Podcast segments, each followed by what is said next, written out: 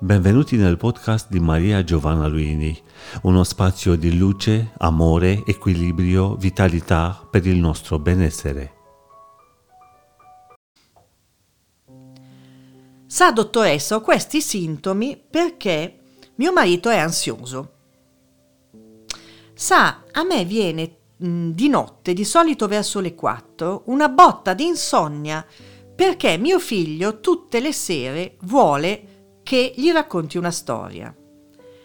Sono esempi, mi rendo conto, sono esempi che appaiono banali, ma ci spiegano quanto siamo sempre pronte e pronti a incolpare gli altri per i nostri disagi. Ebbene, la notizia è che non dovremmo mai farlo, perché non sono mai gli altri a provocarci un disagio.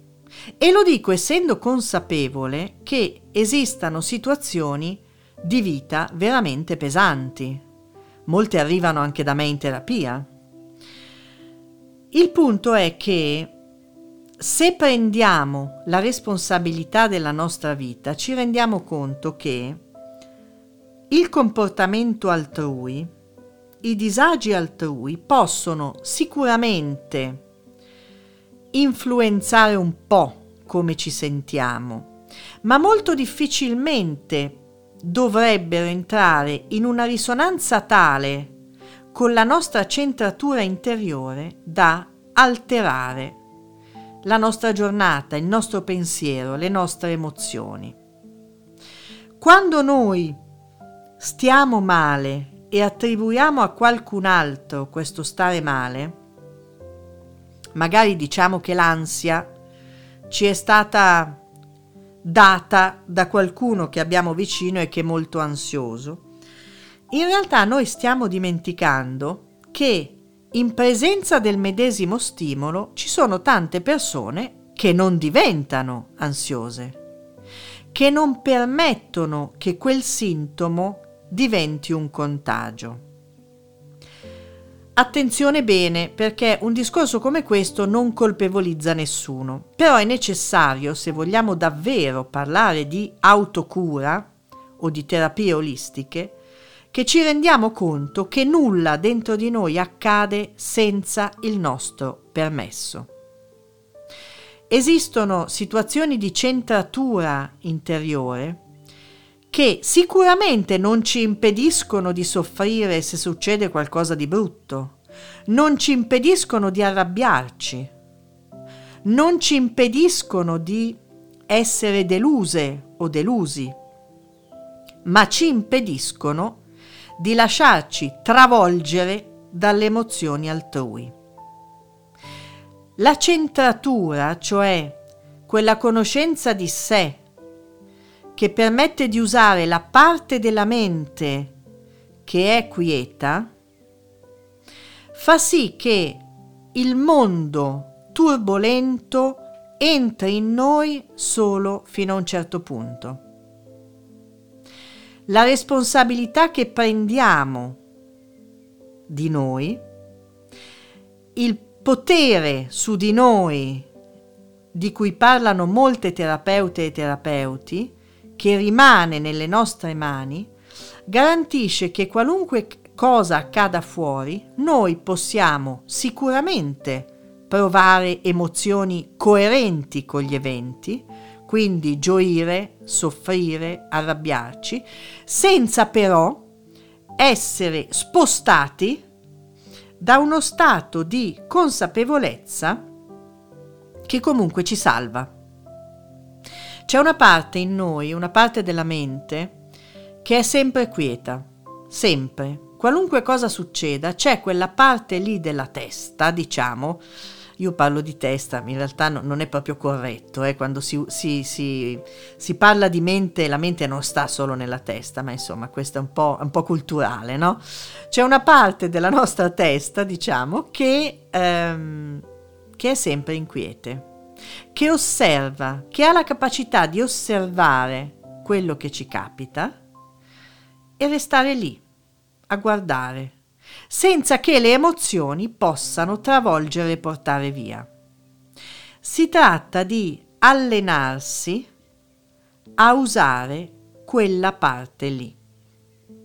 La parte della mente, adesso uso il termine più appropriato, che è quieta, è una saggezza antica, una saggezza che possediamo oltre gli eventi, oltre le età, oltre tutti gli accadimenti e le evoluzioni della crescita e dell'invecchiamento.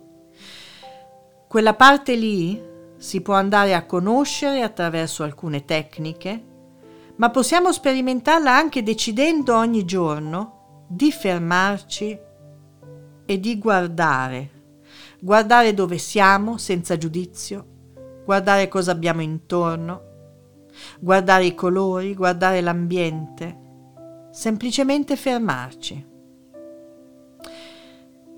Quella parte di noi che è saggia, che è sapiente, che è centrata, anche nel peggiore dei lutti, anche nella più grande tragedia, anche nella più immensa gioia, è capace di guardare e di mantenerci centrate, centrati, sani interiormente, in modo che quelle emozioni possano esprimersi in pieno senza portare via. Perché vi parlo di questo? Cosa c'entra con la psicosomatica? C'entra molto, c'entra moltissimo. Perché le emozioni c'entrano in modo enorme quando parliamo di salute fisica, enorme vengono attualmente classificate da una certa parte della medicina convenzionale come secondarie, come conseguenze di ciò che accade. In realtà le emozioni hanno un ruolo molto più complesso, molto più indicibile, molto più radicale nell'origine, nella, nella genesi di ciò che siamo, nel bene e nel male, nella salute e nella malattia. E allora, se è vero che le emozioni vanno vissute, perché non vanno mai rimosse, non vanno soffocate, non vanno razionalizzate, non vanno mentalizzate, è altrettanto vero che, pure vivendole, non dobbiamo permettere a queste emozioni di travolgerci, di prendere tutto il nostro sistema, tutte le nostre cellule, tutti i nostri spazi intercellulari e trascinarli via. La responsabilità degli altri sul nostro stato è un falso che noi inventiamo quando abbiamo perso il nostro centro. Io incolpo qualcun altro per un mio stato d'ansia o per una mia preoccupazione perché in realtà dentro di me non so più dove sia quello spazio che mantiene la leva del comando che non è uno spazio che ammutolisce le mie emozioni, ma semplicemente che le sa guardare e che mi mantiene in sicurezza. Se vogliamo aiutare gli altri, dobbiamo usare l'empatia. Si dice spesso una cosa che ormai è molto molto di moda anche in termini verbali e discorsivi. Ma quale empatia? È un'empatia che dà, che condivide, che riceve, è un'empatia che soffre quando è il caso, ma non può essere un'empatia che tolga il libero arbitrio di tutti e la capacità di osservare. Non attribuiamo mai, se è possibile, il nostro stato d'animo agli altri, non attribuiamolo agli eventi.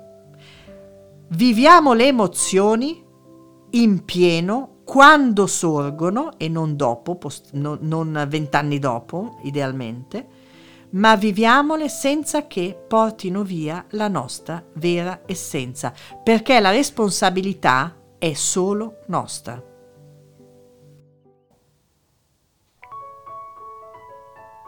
Avete seguito un podcast di Maria Giovanna Luini.